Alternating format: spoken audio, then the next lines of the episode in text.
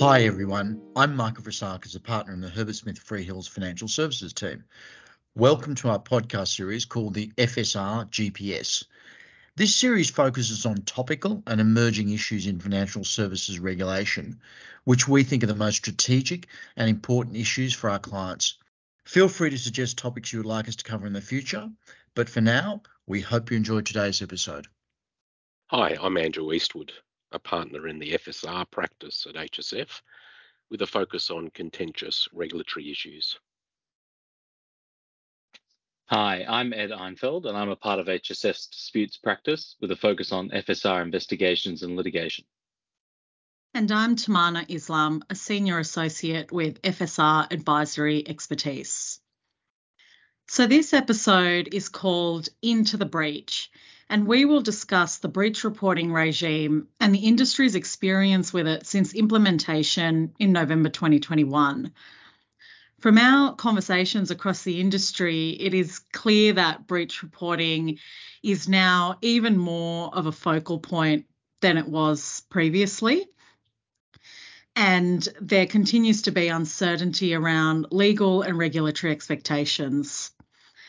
We have also recently had some updates from ASIC on its Reg Guide 78 on breach reporting, and we think there continues to be a need for further guidance. One threshold issue that many people were concerned about before the new reporting regime commenced is how to determine when an investigation has commenced, which starts the 30 day reporting trigger.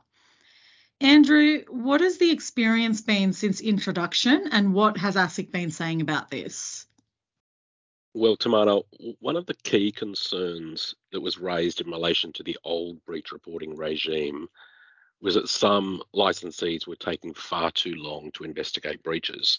And that led to an important change in the new regime, specifically that if there is an investigation into whether a significant breach of a core obligation has occurred and that investigation continues for more than 30 days, then that itself must be reported to ASIC.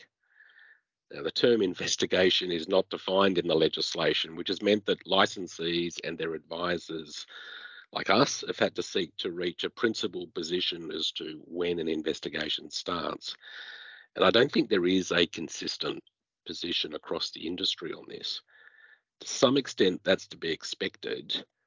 The explanatory memorandum to the new regime expressly stated that what constitutes an investigation is likely to vary significantly depending on the size of the licensee's business and their internal systems and processes and the like. So, what guidance have we been given? Well, th- that same explanatory memo referred to an investigation as being a searching inquiry in order to ascertain facts. And we have been given some helpful guidance in that memo and in ASIC's updated regulatory guide to the effect that the following are unlikely to constitute the commencement of an investigation. First, merely entering a suspected compliance issue into a risk management system. Second, the mere receipt of a detective control, such as a complaint or a whistleblowing disclosure. Third, preliminary steps and initial fact finding inquiries in relation to the nature of the incident completed over a short time frame and conducted as an initial response to detective controls and fourth business as usual inquiries such as routine audits or other internal compliance review processes now, there's some ambiguity about some of those points, and uh, but I, and I think beyond that, one of the most important things for licensees in this space is to be internally consistent as to when they say that an investigation commences. So, with a number of licensees that we've worked with, we've sought to understand their typical process following the identification of an incident or issue and determine when in that typical process an investigation will usually be taken to commence. Yeah, th- thanks, Andrew. Some really useful points to consider there, particularly around the importance of contextualizing an investigation in a licensee's typical incident identification and escalation processes. Shifting focus a little bit now, the breach reporting regime includes a number of deemed significant breaches, which are automatically reportable regardless of significance. Ed, how have you seen the industry manage this aspect of the regime? Thanks, Tamanna. It, it, certainly is a long list of provisions that are automatically reportable.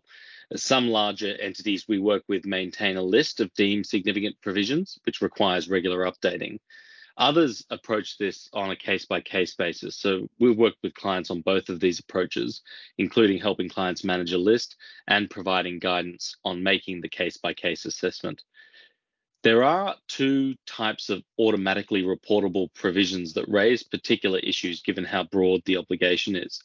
The first is misleading or deceptive conduct, and the second is the obligation under Section 912A to do all things necessary to ensure that financial services are provided efficiently, honestly, and fairly. For misleading and deceptive conduct, the low bar for this can result in numerous breach reports for what may be essentially minor errors in describing a product or service. For example, on a website, in circumstances where no one may have read it.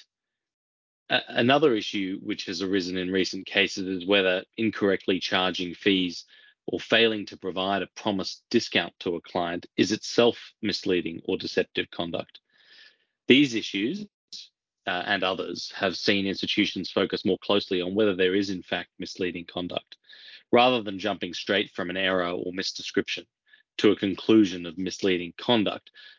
We see licensees undertaking a more holistic analysis, having regard to the communication as a whole and the overall engagement between the licensee and the customer. Licensees are also discovering there are some important steps to take when assessing a breach uh, of certain provisions that are deemed significant breaches, particularly in the context of criminal offence provisions. For example, not all defective disclosure failures are automatically reportable uh, once you take into account the fault elements for a contravention, for example. So, in this regard, it is important to understand the underlying elements of the provision you're assessing before determining that there's a breach. And what about the efficiently, honestly, fairly obligation you've just mentioned? We've seen this obligation over the last few years become a key enforcement tool for ASIC, particularly since it became a civil penalty provision back in 2019. My experience, Tamanna, under the, the, the old breach reporting regime was that too often I saw licensees reporting a breach of the efficient, honest, and fair obligation without much, if any, analysis. It was sort of seen as a fallback when something had gone wrong, but the conduct couldn't be pinned to any other more specific breach. And it didn't really have a sting attached to it, given that at that time, the efficient, honest, and fair obligation wasn't a civil penalty provision. Now that it is, I'm seeing a lot more rigorous analysis being conducted as to whether there really is a breach of of that efficient, honest, and fair obligation. And the area is not straightforward. Just in the last year, we've had a number, a couple of very important court judgments on the obligation, which have emphasised, amongst other things, that perfection is not required. Errors in businesses uh, the size of sort of banks and other large financial institutions will always occur. So in one case, there were apparently 7 million occasions when a fee was charged when it ought to have been waived. But the court placed that figure in the context of the fact that the waiver had been correctly applied on over 600 million occasions. And that raises squarely one of the most challenging issues, which is how issues of materiality bear on the assessment of whether there has been a breach of the efficient, honest, and fair obligation. Yeah, th- thanks, Andrew. There certainly has been some interesting case law uh, on the assessment of breaches of those obligations recently. Uh, while we're on the topic of ASIC and ASIC's expectations as well. They've been on the public speaking circuit and issued a few public statements and reports regarding the approaches taken by reporting entities. What have been their key concerns with compliance to date? One of ASIC's principal concerns has been the variation in practice between different institutions, and this was the impetus behind the release of the updated Regulatory Guide 78 in April this year. A key issue identified is how licensees are reporting the number of reportable situations or the number of instances related to a reportable situation. Given that the number of reportable situations and instances uh, can be included in ASIC's public reporting. This can be somewhat a, a somewhat sensitive assessment. So ASIC has acknowledged, acknowledged that the various approaches taken don't enable it to obtain adequate, meaningful insights, in its words, to meet its needs. The, the regulatory guide provides some additional guidance on this, but ASIC has said it needs to consult more to provide further guidance. And we understand there's currently no appetite for legislative changes. In the meantime, the new guide contains an example of a broadly advertised but incorrect offer for a discount, which is viewed by 1,000 people but only applied for by 200. ASIC says that the total number of clients affected is 200, but the number of instances to be reported should be 1,000. That's right, Ed. Um, ASIC's also indicated that, as expected, under the new regime, there's been a substantial increase in the number of reports being lodged. We've gone from 2,435 breach reports in the year from 1 July 2020 to 30 June 2021 under the old regime to 8,829 in the nine months from 1 October 2021 to 30 June 22. Now, the number of reports coming in has meant that ASIC does not have the ability to review each and every report. They've been asking financial institutions in that context to contact ASIC through their relationship managers and the like in respect of very material breaches that ASIC would consider it needs to know about. But whilst the number of reports has gone up dramatically, somewhat remarkably, only 6% of the licensee population lodged reports in that those six month nine month period from 1 October 21 to 30 June 22. ASIC noted that this is significantly lower than expected and clearly believes that some licensees, particularly those who are smaller or mid-sized, are not reporting when they should be. ASIC says it's undertaking a range of activities to strengthen compliance with the regime. And I think there's going to be a real focus on those licensees who are submitting no or a surprisingly low number of reports. Yeah, I think that's right, Andrew. And we're seeing this variation in approach, not just across licensees based on size, but also sector in our experience, we've probably seen the highest increase in reporting across the insurance sector, both in life insurance and general insurance. One reason for this, I suspect, is the complexity of these businesses and the immense volume of products and distribution arrangements they are managing. From a breach reporting perspective, misleading or deceptive conduct, unsurprisingly, remains a large source of breach reports as you mentioned a little earlier, Ed, the threshold for misleading or deceptive conduct is quite low, which means that in the insurance sector, the breach reporting regime is picking up all sorts of administrative errors, such as, you know, one call center rep failing to give a general advice warning or some other prescribed disclosure to a customer, or as you rightly mentioned earlier, an insurer failing to apply a premium discount accurately to a customer this raises some interesting questions touched on by Andrew earlier around some of the recent case law commenting that perfection is not required for a breach of the EHF obligation. Human error, as we know, is an inherent part of running a business, and the federal court is now recognizing that absolute perfection is not expected by customers or, in fact, the courts but it remains that misleading or deceptive conduct is a deemed significant breach with a relatively low trigger point. And so, regardless, these incidents are now required to be reported to ASIC as significant breaches. Another area with a relatively significant volume of breach reports, in our experience, is in the context of disclosure. With most of the disclosure requirements under Chapter 7 now being attached to a civil penalty provision, isolated instances of disclosure deficiencies are now also required to be reported.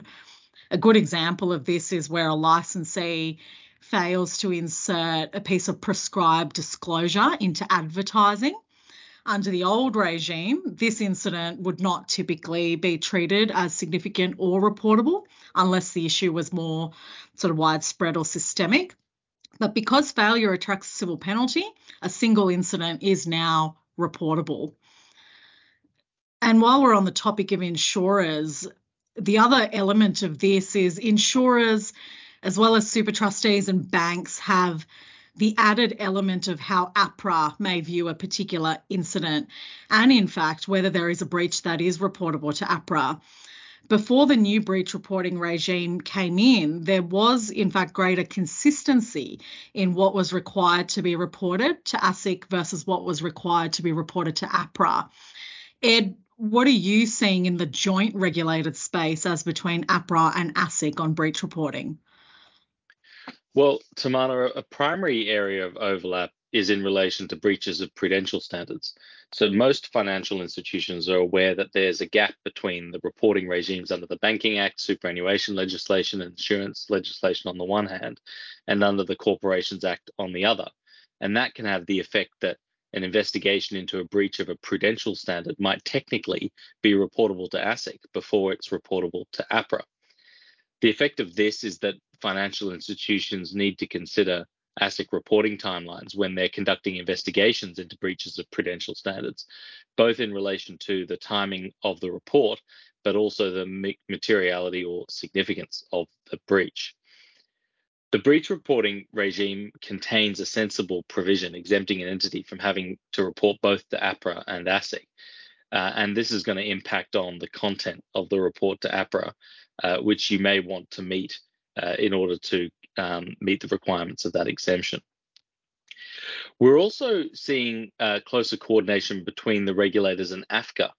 So this includes, for example, AFCA referring matters to ASIC, as well as ASIC determining its enforcement priorities after identifying issues that are giving rise to a series of AFCA disputes.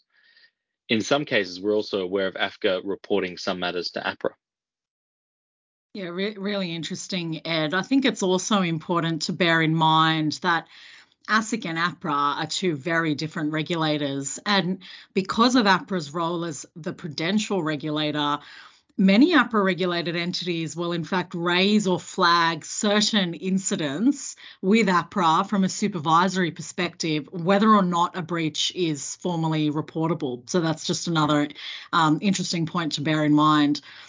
So I guess to round us out for today, Andrew and Ed, what, what do you think are the biggest existing or looming issues to watch out for? And what will ASIC's key areas of focus be over the next 12 months? Well, Tamanna, I, I think it will be important to see how ASIC develops its regulatory position on the unresolved questions that were deferred for further consultation when ASIC issued its uh, updated regulatory guide in, in April this year. As we've discussed, the question of what constitutes misleading or deceptive conduct and whether each instance should continue to be automatically reportable is clearly still front of mind as an unresolved policy issue. And I guess we're hoping to see more guidance on that point in the next 12 months. Well, for, for my part, um, I think that licensees need to be on the lookout for the trends that are likely to drive breach identification. So, uh, Andrew referred earlier to uh, the fact that ASIC's a little dismayed at the comparative lack of reporting of some entities, and it's going to be looking to take action to try to correct that, which may include some high profile enforcement action. One trend licensees should have front of mind is the recent call to arms by ASIC and the ACCC on ESG disclosures, which has most firms reviewing what they have said about their products and services. We've seen from ASIC's recent litigation in this space that any representations about environmental credentials that has not been properly substantiated can result in enforcement action. There's a great variety of opinions in this space as to what is and isn't misleading, and really this could be a topic for a whole other episode. Thanks very much for joining us today.